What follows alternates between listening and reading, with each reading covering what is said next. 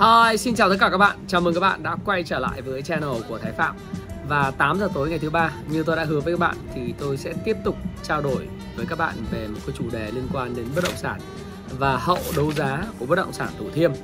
Thì như chúng ta đã biết rằng là đối với lại bất động sản Thủ Thiêm tôi đã làm một cái livestream để chia sẻ với các bạn về những cái tác động nếu có của việc đấu giá bất động sản Thủ Thiêm lên tới 2,45 tỷ một mét vuông tức là cái lô đất gần một hecta đó khoảng một hecta là 24.500 tỷ sẽ tác động như thế nào đến thị trường nhà đất và bất động sản? Cũng như nó sẽ tác động à, lên các cái thị trường tài chính như thế nào thì chúng ta cũng đã có những cái đặt vấn đề, những cái hypothesis, tức là cái cách mà chúng ta đặt những cái câu hỏi liên quan đến vụ đấu giá rất bất thường này. Thế thì à, trong cái chia sẻ, trong cái livestream thì chúng ta cũng có những cái câu hỏi và đây là cái câu hỏi mang tính chất xây dựng và góp ý chứ không phải là cái việc chỉ trích, khẳng định hay là mình phán xét đúng hay sai. Thì đầu tiên, trước bất cứ một cái video nào của tôi thì tôi luôn luôn có một cái tuyên bố trách nhiệm. Đó là cái, vì cái video này nó sẽ không chỉ tiếp cận đến những khán giả, những người đã subscribe, đăng ký kênh của Thái Phạm, mà nó sẽ còn được lan tỏa những người chưa bao giờ biết đến Thái Phạm. Đó là cái video này, cái quan điểm trong cái video này là cái quan điểm mang tính chất cá nhân của ông Thái Phạm. Và Thái Phạm hoàn toàn có thể sai nhưng cái quan điểm của tôi những cái chia sẻ của tôi sẽ góp cho các bạn những cái góc nhìn về vấn đề mà bạn đang quan tâm để các bạn có thể ra quyết định mua bán những tài sản tài chính của mình. À, bạn có thêm những cái thông tin bởi vì càng nhiều góc nhìn thì càng đến gần sự thật hơn. Chứ video này thì không có mục đích chỉ trích cũng không có mục đích là nói xấu ai cũng không có mục đích là phán xét ai. Nha bạn nhé và chúng ta bắt đầu. Thế thì đối với lại cái việc mà đấu giá bất động sản thủ thiêm ấy thì hôm bữa là chúng ta đã câu chuyện là nếu mà nhìn vào cái khối tài sản hiện tại mới nhất của tập đoàn Tân Hoàng Minh, người chúng thầu của cái đấu giá bất động sản Thủ Thiêm ấy và sau khi trừ đi những cái khoản nợ nợ ngân hàng, nợ vay dài hạn, rồi nợ trái phiếu hay là nợ ngắn hạn với những thông tin chúng ta có, thì không thể nào cái tập đoàn này có đủ cái số tiền mặt trong vòng 90 ngày 180 ngày là 24.500 tỷ để có thể mua được cái mảnh đất là 10.000 mét vuông với giá là 2,45 tỷ một mét vuông hay là 24.500 tỷ được. Và việc này nó là một cái câu hỏi rất lớn. Vậy thì Tân Hoàng Minh có thực sự là người chủ của cái lô đất này không? Hay chỉ là người đi đấu giá hộ cho một người chủ thực sự đứng đằng sau Tân Hoàng Minh? Trong giới làm ăn, kinh doanh và đầu tư thì người ta gọi là những cái bình phong, những người đứng và làm hộ cho người khác gọi là avatar. Avatar là cái bộ mặt trên Facebook ấy. các bạn thấy rằng là nếu các bạn trên Facebook hoàn toàn các bạn có thể không sử dụng bộ mặt thật của mình, mà các bạn có thể sử dụng những ảnh ảo, ảnh à, của một cái nhân vật hoạt hình nào đó, hay ảnh của thiên nhiên, hay ảnh của bông hoa, hay ảnh bất cứ gì, thì cái đó gọi là avatar nghĩa là người chủ thực sự đứng đằng sau, nó phải có mục đích, họ phải có mục đích làm sao lại có thể sử dụng một cái avatar hay là một cái công cụ tài chính hay một cái công ty vỏ bọc để có thể đứng đằng sau mua bán đấu giá. Thí dụ như thế. Ờ, cho nên giới đầu tư kinh doanh thì gọi đây là avatar. Và chúng ta có rất nhiều kịch bản. Và tôi cũng đã nói với các bạn rằng là nếu như mà Tân Hoàng Minh mà sau 90 ngày và 180 ngày nộp tiền, thì tôi sẽ làm một cái video. Thứ nhất là xin chúc mừng cho tất cả những người đang cầm ờ, đất đai. Bởi vì đất đai của Việt Nam và đất đai của Thủ Thiêm đã lên một cái tầm cao mới đất đai quận 7, đất đai của Thủ Đức, rồi tất cả những đất đai ở quận 2 vân vân. Đã lên một tầm cao mới và các bạn có quyền hy vọng rằng là cái tài sản của bạn có thể tăng nhiều lần đúng không nào? Và tôi sẽ dành tặng 20 bộ sách à, uh, ra đặc biệt của uh, công ty Happy Life để dành tặng cho những cái khán giả. Và tôi sẽ làm cái video chúc mừng những cái người mà đã uh, theo dõi kênh của Thái Phạm. Chúc mừng cho cái nhà tư bản dân tộc yêu nước đóng góp cái sự phát triển uh, của dân tộc. À, và chúng ta cũng thấy rằng là 24.500 tỷ, đó là một số tiền rất lớn có thể bổ sung vào ngân sách của thành phố Hồ Chí Minh nói nói riêng và đất nước nói chung để có thể xây dựng phát triển cầu cống hạ tầng, đặc biệt là tuyến cao tốc Bắc Nam, hay là tập trung vào Hồ Chí Minh và 6 cái tỉnh thành lân cận Hồ Chí Minh để tạo cái động lực tăng trưởng cho khu vực phía Nam, nơi chiếm tới 44% GDP của cả nước, đúng không nào? Thì tôi sẽ làm cái video như vậy và video như vậy thì nó sẽ khá là vui. Tuy nhiên thì à, như tôi nói với các bạn, đó là sau khi nhìn vào cái tài sản của Tân Hoàng Minh, thì chúng ta thấy rằng là bây giờ chỉ còn mỗi cái cửa nhiều người nói như vậy thì người ta sẽ mua, đừng bao giờ dạy tỷ phú cách kiếm tiền, đúng không vậy người ta sẽ mua như thế nào Đấy. bây giờ mà đi, gọi là gọi vốn ờ, từ cái hoạt động trái phiếu để trong 100 180 ngày ra được 24.500 tỷ là không khả thi. Cái tiền cọc đã gần 600 tỷ nhưng mà bây giờ còn phải bổ sung thêm khoảng 23.900 tỷ nữa để đáp ứng được cái đòi hỏi từ cái việc đấu giá đất đai này. Thế thì 23.900 tỷ trong vòng 180 ngày mà phát hành trái phiếu cho người dân, mà đặc biệt là những trái phiếu mà 30 thì sẽ rất khó để huy động 24 23.900 tỷ này. Chúng ta nên nhớ là ở trên thị trường chứng khoán có một cái tập đoàn đó là Novaland. Nếu các bạn đọc thuyết minh báo cáo tài chính thì các bạn sẽ thấy rằng là Novaland hiện tại đang có vay nợ trái phiếu vào khoảng hơn 28.000 tỷ. Và 28.000 tỷ này của Novaland là vay của cả trái phiếu nước ngoài lẫn trái phiếu ở trong nước. Và để huy động được con số 28.000 tỷ này, Novaland phải mất đến gần 5 năm. Thế nên là trong một cái ngày, à, trong một cái phạm vi là 90 ngày cho đến 180 ngày thì theo tôi rằng là khó có thể giúp cho Tân Hoàng Minh có thể huy động tiền từ trái phiếu. Đấy là cái điều mà chúng ta có thể thấy nguồn là không có đủ. Nguồn từ vốn chủ sở hữu cũng không đủ. Nguồn từ nợ trái phiếu cũng không đủ. Vậy bây giờ còn một cửa nữa. Đó là ngân hàng đứng ra bảo lãnh cho vay. Đấy, đúng nào? Thì đấy là cái cớ mà để uh, Tân Hoàng Minh có thể hoàn tất cái nghĩa vụ mà trong vòng 180 ngày. Và chúng ta cũng đã bàn về cái tác động có thể có được của đấu giá đất này đến thứ nhất là đất đai xung quanh của Thủ Thiêm nói riêng và toàn bộ đất đai của ờ, cả nước. Bây giờ tất cả những cái dự án xung quanh Thủ Thiêm, ờ, Thủ Đức hay là đất đai ở quận 7 rồi đất đai tại cả nước đang sốt sình sịch sốt nóng và tất cả mọi nơi đều đã tăng giá. Tăng giá theo cái hiệu ứng của cái đấu giá đất Thủ Thiêm bởi vì như là tài sản của Việt Nam được nâng một tầm mới. Đấy là cái tác động đầu tiên. Cái tác động thứ hai là các bạn thấy là trên sàn chứng khoán những cái mã bất động sản cũng chả liên quan gì đến Thủ Thiêm mà có những mã bất động sản trực tiếp liên quan đến đất quận 2 thì tăng trần bao nhiêu phiên tăng 50% từ cái thời điểm đấu giá đất Thủ Thiêm. Hàng loạt những bất động sản ở những nơi khác, những mã bất động sản tăng giá, rồi một loạt những cái công ty tăng vốn, phát hành giấy cho cổ đông hiện hữu với giá 10.000, 15.000 cổ phiếu. À, để mà đáp ứng ví dụ chẳng hạn như tập đoàn FLC hay là CRE vân vân. Thì tất cả những tập đoàn đấy đều có mục đích là phát hành giấy để đổi lấy tiền và nhờ cái hiệu ứng thủ thiêm khiến cho cái cơn sốt, đầu cơ vào các cái cổ phiếu bất động sản đang chạy lên rất là nhanh chóng. Đấy. Thì cái mục đích của việc đấu giá này, nó là cái gì? Thì chúng ta có rất nhiều kịch bản khác nhau. Tôi thì có trong cái video mà các bạn có thể xem lại cái livestream đó là một phút bốc đồng của ông chủ Tân Hoàng Minh, hay là thực sự mong muốn kiếm tiền. Tôi cũng đã phân tích rất rõ, các bạn có thể xem lại livestream ở cái link ở phía trên à, cái phía trên này các bạn có thể coi lại ha. Các bạn sẽ hiểu toàn cảnh. Tôi thì như tôi nói tôi mong cái cái việc này nó diễn ra bởi vì nó sẽ có lợi cho đất nước lợi cho ngân sách lợi cho tất cả mọi người. Tôi hy vọng không phải là một cuộc là bỏ của chạy lấy người theo kiểu bốc đồng. Và tôi cũng tin rằng là những tính toán của ông chủ Tân Hồng Minh hay là cái người chủ thực sự đứng đằng sau nó lớn hơn thế rất nhiều. Và video ngày hôm nay chúng ta sẽ phân tích cái căn nguyên có thể có đối với lại cái việc mà đấu giá đất Thủ Thiêm này. Đấy thì tôi có thể phân tích ba cái tác động và có thể cái mục tiêu đứng đằng sau của đấu giá.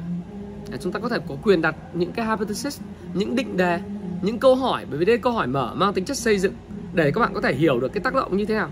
Một là gì? Có thể là cái người chủ thực sự đứng đằng sau này này cái người mà khả năng sẽ cho vay nếu có nhá nếu có, điều này nếu xảy ra. Nếu xảy ra thôi nhé là sau 180 ngày người ta nộp đủ 24.500 à 23.900 tỷ nữa, người ta không bỏ cọc. Thì cái người chủ thực sự này đã gom những cái lô đất rất lớn ở xung quanh Thủ Thiêm hoặc những khu vực lân cận, đối diện sông Thủ Thiêm, ví dụ như là ở quận nhất. Và khi cái dự án này nó đấu giá thì sẽ tạo ra cái cơn sốt đối với lại những cái mảnh đất hiện nay là rẻ hơn rất nhiều ở xung quanh cái khu vực đấu giá. Tôi nói thí dụ như Empire City thì các bạn biết rằng là hiện nay chỉ có khoảng 170 đến 200 triệu một mét vuông. Nhờ cái này nó cũng bắt đầu thấy nhiều người uh, muốn mua. Hay là ở cái khu vực bất động sản hạng sang ở chỗ Vinhome, Golden River bây giờ là Masterride đó thì các bạn thấy là sau vụ đấu giá này thì các bạn sẽ thấy rằng nhiều người quan tâm đến bất động sản này hơn rồi những khu đất ở xung quanh đó đó. Tất cả mọi người tôi đã cập nhật đó là gì? Tất các chủ đầu tư hiện nay ngừng bán cái giá cũ, ngừng và nâng cái giá mới lên, tạo ra cái cơn sốt. Thì cái người chủ đứng đằng sau này có thể là đã gom cái hàng trước đó và đến thời cơ là họ đẩy. Họ không những chỉ là gom đất ở bất động sản thủ thiêm, mà họ còn có thể gom đất ở những cái dự án không những ở Hồ Chí Minh, ở các tỉnh lân cận mà còn có thể là phía Bắc bởi vì cái tác động lan tỏa của cái việc đấu giá đất khiến cho mọi người nghĩ rằng bất động sản là cái nơi mà sẽ tiếp tục nhiều tiền đổ vào, tiền đổ vào và giá còn tăng.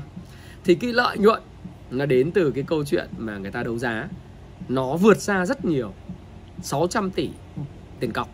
Bởi vì chỉ trong 180 ngày đấy người ta có thể thu được rất nhiều cái lợi ích giá cả tăng lên, giao dịch tăng lên và lợi nhuận họ thu thì lớn hơn rất nhiều so với tiền cọc do đó thì nếu như việc bỏ cọc có xảy ra cũng không có người không có sự bất ngờ. Đúng không nhưng tôi vẫn nói với các bạn rằng là gì? Tôi mong cái điều này xảy ra. Bởi vì nó có lợi cho ngân sách nhà nước. Đấy. À, và và nếu nó xảy ra thì tôi sẽ làm video ngay. Là chúc mừng nhà tư bản dân tộc. Và chúng ta cũng chúc mừng cho tất cả đất đai. Của tất cả mọi người đều lên giá. Và mọi người giàu có đến nơi rồi. Đúng không? Cái thứ hai mà chúng ta có quyền đặt câu hỏi đó là chúng ta nhìn những cái cổ phiếu hiện nay đang chạy ở trên sàn với cái tốc độ vận tốc rất lớn. Mà tôi gọi là những cái tốc độ của những cổ phiếu tên lửa. Nó là mang tính đầu cơ rất lớn. Không có sự bền vững. Nó cổ phiếu bất động sản. Thì được đà của đấu giá bất động sản thủ thiêm này, tác động của tay to đẩy giá mạnh lên. Và việc sinh lời, các bạn biết rằng là cái cổ phiếu bất động sản thu hút là vào khoảng từ 8.000 cho đến 11.800 tỷ một phiên. Có lúc đến 13.000 tỷ một phiên. Thế thì chỉ cái số tiền này Và dân đang bỏ vào cổ phiếu bất động sản ấy, Các bạn cứ nhân cho giúp tôi là à, khoảng T cộng 7 Thì số tiền mà bất động sản đang thu hút Nó vào khoảng 60-70 ngàn tỷ với cổ phiếu bất động sản. Nếu như một nhóm lớn đứng đằng sau mua những cái cổ phiếu bất động sản ở vùng giá thấp, Họ đã đẩy lên rồi thì nhờ cái tác động của bất động sản thủ thiêm, họ đẩy, tiếp tục đẩy lên cao. Sau đó, ở trên cao, họ bán những cái hàng họ đã mua ở dưới thấp đi. Họ lời, tính ra họ lời là 30 phần trăm là quá ít 50 60 phần trăm. Cái số tiền họ bỏ ra mua cái cổ phiếu ở ban đầu. Mà bạn biết là tổng cái số tiền chơi, trong cuộc chơi của cổ phiếu bất động sản, nó có thể lên đến 70.000 tỷ ở trên sàn chứng khoán. Thì bây giờ, nếu như chúng ta có cái thống kê, hiện nay tôi đang dùng thống kê của Công Phu Stock Pro mỗi một phiên nó là từ 8.000 tỷ đến 10.000 tỷ một phiên. Tôi nhân với 7 thì nó sẽ rơi vào khoảng tầm từ là gì? 50 cho đến 70.000 tỷ đang chơi ở cổ phiếu bất động sản. Thế thì người ta đánh lên như thế và khi người ta xả hàng thành công thì chúng ta có thấy là là cổ phiếu bất động sản hoàn toàn ờ, người ta có thể thu lãi được tầm 40 50 phần trăm. 40 50 phần trăm của 70.000 tỷ là nó là con số cả vài vài tỷ đô. Do đó thì những người chủ đứng đằng sau có thể là đã gom những cái cổ phiếu bất động sản, đẩy lên và tranh thủ cái giá đất thủ thiêm và đấu giá này tiếp tục đẩy lên cao hơn, làm cho những kỳ vọng của nhà đầu tư vào cái chuyện đấy càng ngày càng nhiều và đổ xô mua và họ bán ra. Họ phân phối một cách khéo léo, không phải phân phối theo cái cách của cây thông Noel, phân phối lên đổ sụp xuống giống BI hay là những cổ phiếu lởm khác như AMD họ sẽ phân phối theo cái lối là đánh một đỉnh, điều chỉnh phân phối rồi lại kéo lên vượt đỉnh, đánh hai đỉnh, rồi lại cho điều chỉnh phân phối, rồi kéo lên đỉnh thứ ba, rồi sau đó thì cứ dập dìu dập dìu dập dìu dập dìu dập dìu đi ngang, dập dìu đi ngang cho đến khi phân phối ở trong giai đoạn 3 rồi gãy. Như vậy, họ thu về từ 50% đến 60% lợi nhuận của một số tiền rất lớn là 50 60 nghìn tỷ. Thì cái này nó tạo ra cái số tiền của lớn hơn rất nhiều. Giả sử họ có bỏ cọc 600 tỷ thì nó không là cái đinh gì cả, so với lại cái số tiền họ kiếm được từ một cái device, một cái phương tiện khác. Đó chính là chứng khoán đó là giả định thứ hai. Giả định thứ ba nữa giả định này mới thực sự là những thứ mà cần phải quan tâm. Và đặc biệt các cơ quan quản lý cần phải quan tâm rất là nhiều. Mà cá nhân thái phạm thì tôi hay học cái lối tư duy phản biện. Là cái lối tư duy để mà cho uh, mọi người có nhiều cái góc nhìn. Như tôi nói các bạn thì tôi không có kết luận và cũng không phán xét hay là cũng không chỉ trích cái gì cả. Mà chúng ta đưa những cái lối này để mà cho mọi người có thể có những cái tư duy góc nhìn khác khác nhau. Xem có đúng không? Đấy, thời gian sẽ trả lời. Thời gian sẽ trả lời. Ờ, và kịch bản nào xảy ra thì như kể cả cả bỏ cọc hay là tiếp tục mua thì đều có những cái bài học đứng sau nó và chúng ta phải học hỏi. Đấy, học hỏi bởi chúng ta là nhà kinh doanh là nhà đầu tư mà. Còn việc là chúng ta follow chúng ta đi theo nó hay là chúng ta chọn lựa cách đứng ra một bên đó là việc của mỗi người. Nó không là việc của của của cá nhân thái phạm. Mà mỗi người có một cách hành xử khác nhau. Và thái phạm thì tôn trọng tất cả những điều này. Chúng ta không có phán xét chỉ trích ha mà chúng ta hãy thử xem chuyện gì xảy ra. Thế thì có một cái điều như này, các bạn cũng lưu ý đây. Đó là đối với lại ờ, cái bất động sản ấy, vốn là một cái ngành mà thâm dụng vốn rất lớn. Và nói đến bất động sản là nói đến ngân hàng. Ngân hàng và bất động sản như tôi nói các bạn, ngân hàng bất động sản là cái bình thông nhau. Thì cái điều này ở Trung Quốc hay là ở Việt Nam thì nó đều giống nhau có nghĩa là khi mà bạn đụng đến bất động sản là bạn đụng đến chứng khoán à, bạn đụng đến ngân hàng. Nếu bất động sản có vấn đề thì ngân hàng cũng sẽ vấn đề. Và ngược lại. Và thói quen của người châu Á người Trung Quốc và người Việt Nam nói riêng là có bao nhiêu tiền thì tích tụ vào đất đất đai mua đất đai để đó. đó. Khi mà mua đất đai để đó rồi á và lại sử dụng vốn vay ngân hàng nữa thì có một cái thống kê. Đó là 70% những cái tín dụng ở ngân hàng đều được cầm những giấy tờ thế chấp là quyền sử dụng đất và những tài sản ở trên đất. Đấy, cái thống kê đó ở Việt Nam. Và nếu chúng ta hoàn toàn có những cái thống kê đó nếu các bạn có thể là làm việc trong lĩnh vực ngân hàng về tài chính thì các bạn hoàn toàn thấy là những cái thống kê đó nó có rất là có lý nhá. Thế thì bây giờ chúng ta mới nói rằng là vậy thì cái thời gian tới đấy cái tác động của bất động sản thủ thiêm và người chủ thực sự đứng đằng sau à, và dùng cái avatar để mà mua miếng đất này này, cái dụng ý của người ta là gì? Thứ nhất là như tôi nói, bất động sản nó sử dụng cái vốn vay, và sử dụng vốn vay rất là quá đà, dựa vào cái gì? Dựa vào ngân hàng. Dựa vay là vay quỹ này, vay nhà cung cấp này, vay ngân hàng, vay khách hàng này. Mô hình này thì càng lúc thì càng đòi hỏi cái vốn lớn. Và vì sao lại vay? Bởi vì cứ lớn cứ mua bán và sát nhập có thêm dự án mới lại đi vay lại làm dự án mới rồi lại đi vay thì nó cứ lớn nhanh và cứ sản xuất ra nhà. Và cái nhu cầu tích trữ nhà cửa của Việt Nam rất là lớn. Cho nên là càng sản xuất ra nhiều nhà thì những người ta à, phần lớn mọi người sẽ mua nó và ai làm bao nhiêu thì bất động sản các bạn có thể soi soi cái biên lãi gộp của những công ty bất động sản hàng đầu Việt Nam như Vinhome, Novaland này nọ uh, hay là Nam Long hay là uh, đấy thì các bạn có thể thấy rằng là cái biên lợi nhuận gộp của nhà phát triển bất động sản nó rất là cao. Cho nên cứ làm bất động sản là thắng. Tuy vậy thì cái ngành này như tôi nói các bạn vay vốn của ngân hàng của các quỹ đầu tư của khách hàng thông qua trái phiếu uh, rất là nhiều. Và toàn bộ như tôi nói là 70% cái số tiền vay của hệ thống ngân hàng hiện tại nó được đảm bảo bởi những cái giấy giấy tờ có giá. Ở đây là chủ quyền đất và cái chủ quyền đất này, đem đi cầm ở ngân hàng và ngân hàng cầm cái tờ giấy. Và cái tờ giấy này với lại cái giá trị bất động sản nó song hành với nhau, nó bắt tay với nhau. Và dần dần thì cái ngân hàng và hệ thống kinh tế này nó là con tin của bất động sản. Tức là bất động sản, ngành bất động sản hiện nay đang bắt cóc ngân hàng và hệ thống tài chính để trở thành con tin trong ngoặc kép. Nếu bất động sản có vấn đề, thì ngân hàng và hệ thống tài chính cũng có vấn đề. Chúng ta quay trở lại cái thời máu đông là từ 2010 cho đến 2014 cục máu đông bất động sản sẽ khiến cho hệ thống tài chính của ngân hàng Việt Nam trao đảo. Đã khiến. Và các bạn có thể đọc lại những cái bài báo, những cái Google, những cái bài báo về hệ thống tài chính của Việt Nam thời mà bất động sản trao đảo đấy để các bạn thấy rằng là cái ngân hàng nó phụ thuộc vào bất động sản lớn như thế nào. Và thực sự là điều mà thông qua cái việc mà đấu giá đất thủ thiêm này nó có một cái chiêu bài nó gọi là có thể một banh lớn. Tôi đang, đang tôi đang suy nghĩ rằng cái người đứng đằng sau thực sự người chủ đứng đằng sau thực sự cái avatar.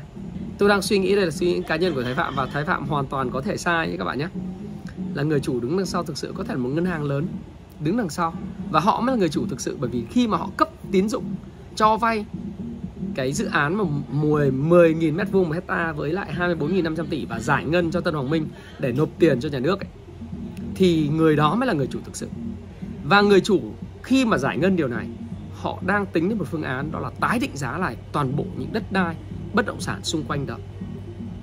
Tôi nói thí dụ như thế này tức là việc đấu giá này ấy, có thể là ngoài mục đích lướt sóng cổ phiếu bán đất tích lũy trước đây để ăn địa tô chênh lệch như tôi phân tích ở số 1 số 2 thì hoàn toàn có thể tái định giá các lô đất họ đã cho vay để tiếp tục đẩy tiền vào bất động sản đẩy cái tín dụng ở ngân hàng. Thay vì chảy vào sản xuất thì lại tiếp tục chảy vào bất động sản. Đấy và dần dần thì sẽ biến uh, bất động sản nó sẽ biến ngân hàng và hệ thống tài chính của Việt Nam mình phụ thuộc hoàn toàn vào ngành bất động sản và trở thành con tin. Tôi dùng từ con tin à, trong cái cái cái ngoặc kép. Tôi nói thí dụ như thế này một trước đây có một miếng đất là trị giá được định giá là 2.000 tỷ. Ngân hàng cái ngân hàng này đứng đằng sau định giá cái miếng đất này là 2.000 tỷ đồng. Và theo như cái việc mà các ngân hàng cho vay ấy, cái thông lệ là họ có thể cho vay từ 70 đến 75% cái giá trị của lô đất đã được định giá 2.000 tỷ. Thì giả sử như là họ cho vay là 70% cái lô đất đó thì trước đây là cái doanh nghiệp mà sở hữu cái lô đất đó đem quyền sử dụng đất và tài sản ở trên đất đưa vào ngân hàng thì có thể vay được là từ cái miếng đất 2.000 tỷ định giá ngân hàng định giá có thể vay được 1.400 tỷ phải không nào? 70% của 2.000 tỷ là 1.400 tỷ. Vậy thì bây giờ à, Xin lỗi các bạn Nói như này thì nó đúng hơn này.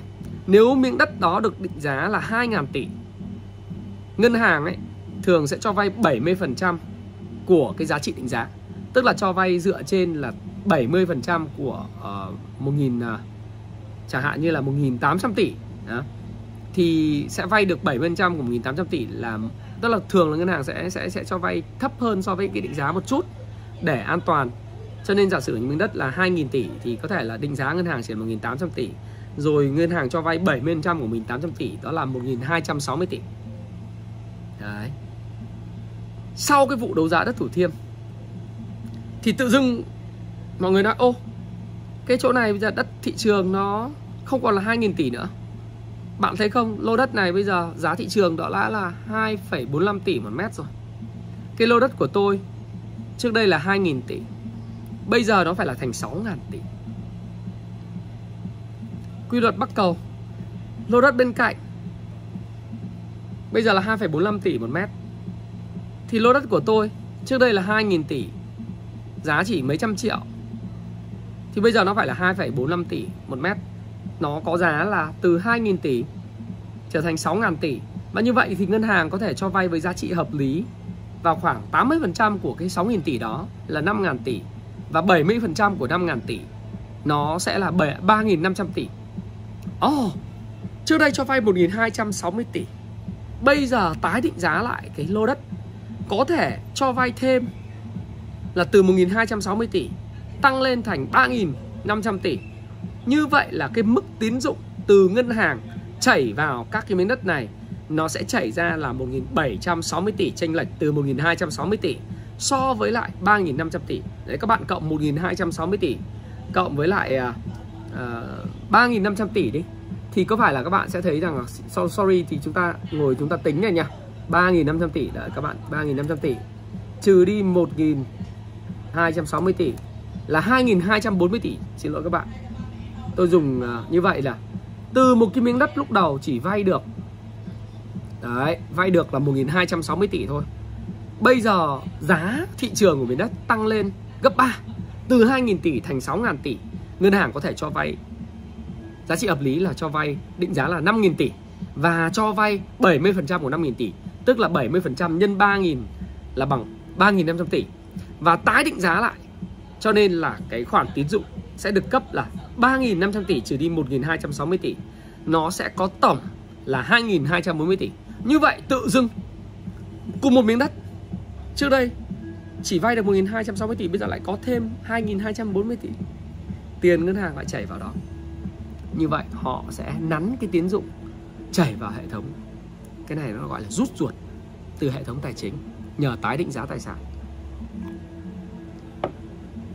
Tôi nghĩ rằng đây, nếu cái việc mua này xảy ra, nếu cái việc deal này hoàn thành, thì đây mới là cái mục đích lớn nhất của cái người chủ thực sự của lô đất.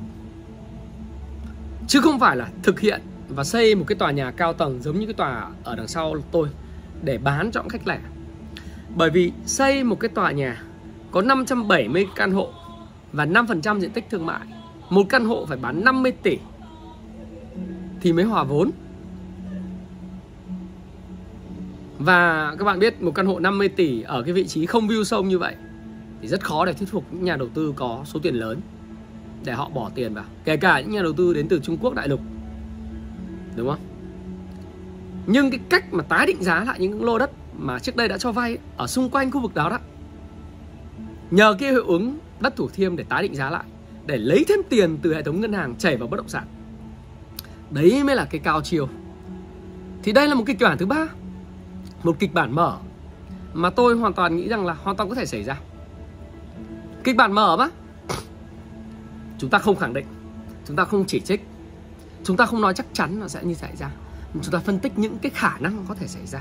Và đây là một khả năng rất lớn. Khả năng này, nếu như mà không có cái sự kiểm soát ấy, thì chúng ta sẽ thấy rằng là từ giờ trở đi là tiếp tục tín dụng mà sự phần trăm tăng trưởng tín dụng của hệ thống ngân hàng sẽ tiếp tục chảy vào bất động sản hết. Sẽ khó chảy vào sản xuất kinh doanh. Và như vậy các bạn thấy rằng sản xuất kinh doanh mà không phát triển dịch vụ dịch vụ không phát triển du lịch du lịch không phát triển mà cứ chảy vào bất động sản thì cái tính đầu cơ và sự bất ổn về mặt xã hội nó sẽ, sẽ tiếp tục xảy ra. Và chính xác là bất động sản lấy bắt cóc ngân hàng làm con tin bắt cóc toàn bộ hệ thống ngân hàng bắt cóc toàn bộ hệ thống tài chính của nhà nước làm con tin. Cho đến khi nếu có chuyện gì xảy ra bất động sản thì nhà nước phải cứu, bởi vì không cứu thì cái cái cái giấy tờ có giá nó nó bị mất giá, rồi nợ xấu, rồi ờ, mất thanh khoản, vân vân, giống như giai đoạn từ 2010 đến 2014 đặc biệt là 2012 cơn bão năm thìn ấy thế thì có phải là rất là thiệt hại không? Thiệt hại thì thiệt đơn, thiệt kép. Do đó thì chúng ta cần nghĩ ra phải phải rất quan tâm xem thời gian tới chúng ta xem là cái ngân hàng nào đứng sau rót vốn để cho Tân Hoàng Minh hoàn tất cái mục cái điều này thì người đó sẽ là người chủ thực sự. Và chúng ta chỉ cần xem xét những cái giao dịch của cái ngân hàng đó. Trong việc là cho vay à, và tái cấp vốn lại tái định giá lại thì chúng ta hiểu ngay rằng là cái việc này có phải là việc thực sự à, hay là việc bốc đồng. Tôi nghĩ rằng nó đều có mục đích cả. Và khi phân tích cái này ra thì đây là một trong những kịch bản có thể xảy ra. À, chúng ta có kịch bản 1, kịch bản 2, kịch bản 3 và tôi thì không tôi không tin vào kịch bản 4 tức là xây lên 750 căn hộ rồi nhanh chóng bán 50 tỷ một căn. Tôi không tin vào kịch bản đó. Nhưng uh, như các bạn nói là tôi hoàn toàn có thể sai. Và khi tôi sai tôi sẽ góp cho các bạn nhiều góc nhìn mà. Thế thì cái này á là một cái mà gây rủi ro cho cái sự ổn định của nền kinh tế ổn định của nền tài chính. Và khi nó nổ bất động sản nổ thì nó sẽ nổ rất to. Do đó thì tôi nghĩ là cần phải có những cái sự mà tìm hiểu về vấn đề này để có khả năng quản trị nó thế thì chính phủ cái việc này không mới. Chính phủ Trung Quốc thì họ đã làm rồi. Họ cũng thấy được nguy cơ này. Và đặc biệt là đến năm 2022 là đại hội của Đảng Cộng sản Trung Quốc. Thì cái việc ổn định vĩ mô và một cái chương trình tất cả cùng giàu để ngăn cản những cái suy nghĩ của cái giới trẻ này lệch lạc đó là nằm duỗi dài và không làm gì cả đấy. Nằm yên thở dài đấy. À, bởi vì là cái giá đất nhà cửa cao quá họ làm mãi họ không mua được nhà cửa họ nản chí. Và dẫn tới một việc đó là họ không muốn làm gì cả thì uh, chính phủ Trung Quốc và đặc biệt là chủ tịch Tập Cận Bình thì có xây dựng một chương trình là tất cả cùng giàu và trong đó thì việc mà trọng tâm là kiểm soát giá cả và bong bóng bất động sản thì ông mới ra một cái chính sách đó là chính sách lần danh danh danh đỏ tôi đọc lại các bạn để cấp các tiêu chí cho cho cấp tín dụng cho các bất động sản để ngăn ngừa các bất động sản vay nợ quá đà và ảnh hưởng đến nền kinh tế. Thứ nhất là tỷ lệ tỷ lệ nợ phải trả trên tổng tài sản là không quá 70%. Cái tỷ lệ tỷ lệ nợ phải trả này á, là trên tổng tài sản thì chúng ta phải hiểu là nợ phải trả thì gồm nợ ngắn hạn và nợ dài hạn. Trong đó thì không tính cái tiền mà khách hàng đã đã mua và trả trước nha các bạn nhé. Đấy. Tức là khách hàng mua nhà và trả trước cũng tính là một khoản phải trả nhưng nó là cái khoản mà liên quan tới câu chuyện là khách hàng đã nộp tiền trước nó là nợ nợ ngắn hạn hay nợ dài hạn. Nhưng mà nó không được tính trong cái công thức đó là tỷ lệ nợ phải trả trên tổng tài sản không được vượt quá 70% tức là không kể tiền mua, người mua trả trước. Cái tiêu chí thứ hai trong tiêu chí ba là danh đỏ đó là gì? Tỷ lệ nợ dòng trên vốn chủ sở hữu không quá 100% nợ dòng đó là gì? Nợ sau khi trừ đi cái phần mà chúng ta vừa nói đấy, là không không tính là phải người bán đã trả, người người mua trả tiền trước. Đấy. nợ ngân hàng, tất cả khoản nợ thì không vượt quá 100% và tiêu chí thứ ba đó là tỷ lệ tiền mặt à, trên vay ngắn hạn là ít nhất phải bằng một. Đó là hệ số thanh khoản. Thì chúng ta có trong trong kinh tế chúng ta có tỷ lệ thanh toán nhanh là current à, ratio và tỷ lệ thanh toán uh, sorry tỷ lệ thanh toán hiện hành là current ratio tỷ lệ thanh toán nhanh là quick ratio. Còn tỷ lệ thanh toán tức thì nó là cái tỷ lệ đấy nợ ở tiền tiền mặt trên cái cái nợ vay ngắn hạn nó phải bằng một thì cái việc này nó đảm bảo cho việc là các cái bất động sản công ty bất động sản Trung Quốc không huy động vốn quá đà và sẽ không có những hiện tượng như giống như Sunshine à, tập đoàn Sunshine của bên Trung Quốc hay là Evergrande phá sản và tuyên bố vỡ nợ đối với lại các trái phiếu. Bởi vì anh không phát hành được trái phiếu nữa và ngân hàng không cấp tín dụng cho anh nữa thì anh sẽ không bị đổ vỡ. Thì ở Việt Nam thì cũng đã có một cái mini uh, lằn danh đỏ rồi và sang 2022 thì tôi hy vọng rằng là chính phủ và Bộ Tài chính cũng áp dụng cái này luôn nó gọi là thứ nhất là chỉ tiêu nợ trên tổng tài sản. Đấy, nợ trên tổng tài sản thì cũng phải trừ đi cái phần mà nhà người mua trả tiền trước. Ví dụ một số công ty thì chúng ta điều tra ra là người mua trả tiền trước có thể lên đến mười mấy nghìn tỷ. Thì cái phần đấy mình phải bỏ ra các khoản nợ à, dùng cái tổng nợ đó trừ đi cái phần này thì chúng ta chia tổng tài sản để biết là công ty này có uh, vượt quá 70% hay không. Tức là đòn bẩy dùng như thế nào. Thứ hai là cái uh, nợ sau cái nợ dòng trên vốn chủ sở hữu là phải ít nhất là không quá một phần trăm một trăm phần trăm tức là không quá một. Và thứ ba đó là cái, cái khả năng thanh toán tức thời nó gọi là uh, tiền mặt không thôi. Và các khoản tương đương tiền hay là uh, cái khoản đầu tư tài chính ngắn hạn ấy trên cái cái phần mà nợ ngắn hạn thì nó phải lớn hơn vòng một. Và nếu áp dụng cái điều này thì sẽ rất là lành mạnh cho bất động sản Việt Nam. Và tôi thì tôi nghĩ rằng là cái việc này nó sẽ giúp cho cái cái việc mà thị trường bất động sản nó sẽ phát triển lành mạnh chứ không dựa trên những khoản đấu giá Ờ, ăn địa tô chênh lệch, rồi bỏ cọc, rồi ờ, tái cấp vốn lại cho ngành bất động sản để mà hút thêm cái tín dụng lách luật, đưa thêm tín dụng vào cho bất động sản. Nếu một cái công ty bất động sản lành mạnh, theo tiêu chí mini 3 làn danh đỏ, giống như Trung Quốc, đó là tỷ lệ nợ trên tổng tài sản này, đúng không? Tỷ lệ tỷ lệ nợ dòng trên vốn chủ sở hữu này, tỷ lệ thanh toán tức thì là tiền mặt trên cái cái cái cái, cái nợ ngắn hạn đấy thì các bạn sẽ biết rằng nếu như nó đáp ứng được cái tiêu chí đấy mà cái doanh nghiệp đó họ cần vốn thì có nghĩa rằng là họ sẽ phát triển bất động sản tốt. Và chúng ta là nhà đầu tư thì chúng ta còn quan tâm thêm về bất động sản ở cái tỷ lệ ROA, ROE, ROIC tức là Return on Assets, Return on Equity và Return on Invested Capital. Và thêm một cái yếu tố nữa là Asset Turnover tức là vòng quay tài sản chúng ta lấy cái lợi nhuận sau thuế à, xin lỗi doanh thu trên tổng tài sản. Để chúng ta có biết rằng cái công ty này có thực sự là đem cái tiền vay và đem cái cái cái khoản tín dụng để mà sinh ra những cái cái tài sản có thể bán và tạo thành doanh thu không? Hay chỉ là những doanh nghiệp đầu cơ mua đi bán lại? Ừ. mua đi bán lại và tạo ra sự bất ổn về mặt tài chính. Và tôi không mong muốn rằng là thông qua cái việc tái định giá này tái định giá những cái lô đất và rót thêm tín dụng vào bất động sản theo cái cách tái định giá này là lành mạnh. Tôi không muốn muốn nó xảy ra bởi vì khi nó xảy ra thì cái thực sự là bất động sản sẽ bắt cóc cái cái nền tài chính và ngân hàng, hệ thống ngân hàng Việt Nam trở thành con tin. Và khi mà có chuyện gì gió đổi chiều liên quan đến lãi suất tăng lên, khủng hoảng kinh tế nó xảy ra, thì chúng ta sẽ có một cục máu đông bất động sản lớn hơn rất nhiều so với thời kỳ trước đây. Và đó là cái phân tích của tôi liên quan đến cái việc mà à, đấu giá bất động sản Thủ Thiêm có ba kịch bản liên quan đến việc là bán bất động sản ở phía trước đây đã mua rồi uh, oánh cổ phiếu đầu tư bất động sản hay là tái định giá. Thì ba kịch bản này như tôi nói các bạn là tôi không có có fix phán xét chỉ trích hay là khẳng định 100% chúng ta đợi thời gian trả lời sau 90 ngày 180 ngày nữa và trong thời gian tới nữa. Nhưng uh, tôi phân tích về những rủi ro về những cái hệ lụy nếu có để uh, tất cả mọi người đều có cách nhìn và cái nhìn nó nó có thể đa chiều cái kính đa chiều những góc nhìn khác nhau. Và để các bạn có thể tự ra cái quyết định ờ, và các cơ quan quản lý nếu có thì cũng có thể có để mắt tới và biết thêm là cần phải điều tiết ở đâu và như thế nào để cho cái tín dụng nó chảy vào sản xuất kinh doanh đúng hướng và không tạo ra sự bất ổn, sự chênh lệch phân hóa giàu nghèo lớn, không tạo ra những cái giá ảo tại các thành phố và làm bớt cái cơn sốt nóng hầm hập bất động sản bởi vì nó tạo ra những hệ lụy liên quan tới cái câu chuyện là là bất ổn xã hội. Thì những cái thứ đó là thứ mà mà tôi thực sự làm để phân tích cho các bạn.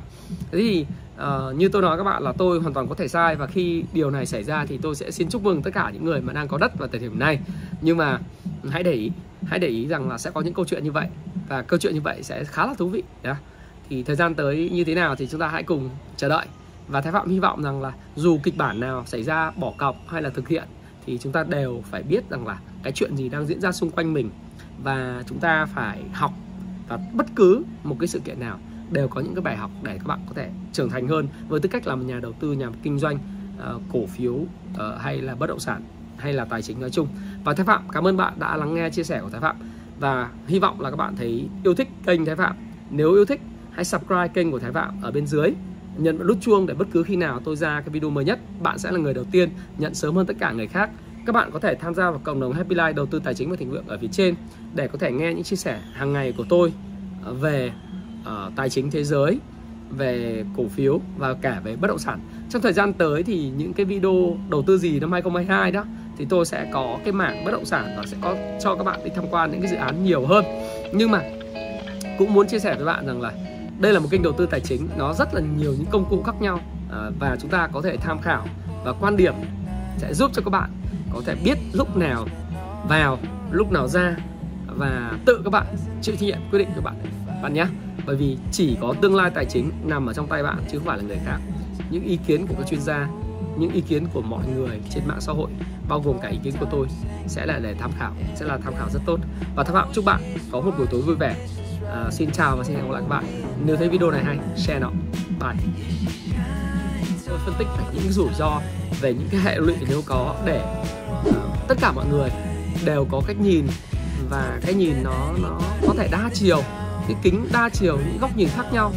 Và để các bạn có thể tự ra cái quyết định và các cơ quan quản lý nếu có thì cũng có thể có để mắt tới. Và biết thêm là cần phải điều tiết ở đâu và như thế nào để cho cái tín dụng nó chảy vào sản xuất kinh doanh đúng hướng và không tạo ra sự bất ổn, sự chênh lệch phân hóa giàu nghèo lớn, không tạo ra những cái giá ảo tại các thành phố và làm bớt cái cơn suất nóng hầm hập bất động sản bởi vì nó tạo ra những hệ lụy liên quan tới cái câu chuyện là làm bất ổn xã hội. Thì những cái thứ đó là thứ mà mà tôi thực sự làm để phân tích cho các bạn. Thế thì uh, như tôi nói các bạn là tôi hoàn toàn có thể sai và khi điều này xảy ra thì tôi sẽ xin chúc mừng tất cả những người mà đang có đất vào thời điểm này. Nhưng mà hãy để ý hãy để ý rằng là sẽ có những câu chuyện như vậy và câu chuyện như vậy sẽ khá là thú vị yeah thì thời gian tới như thế nào thì chúng ta hãy cùng chờ đợi.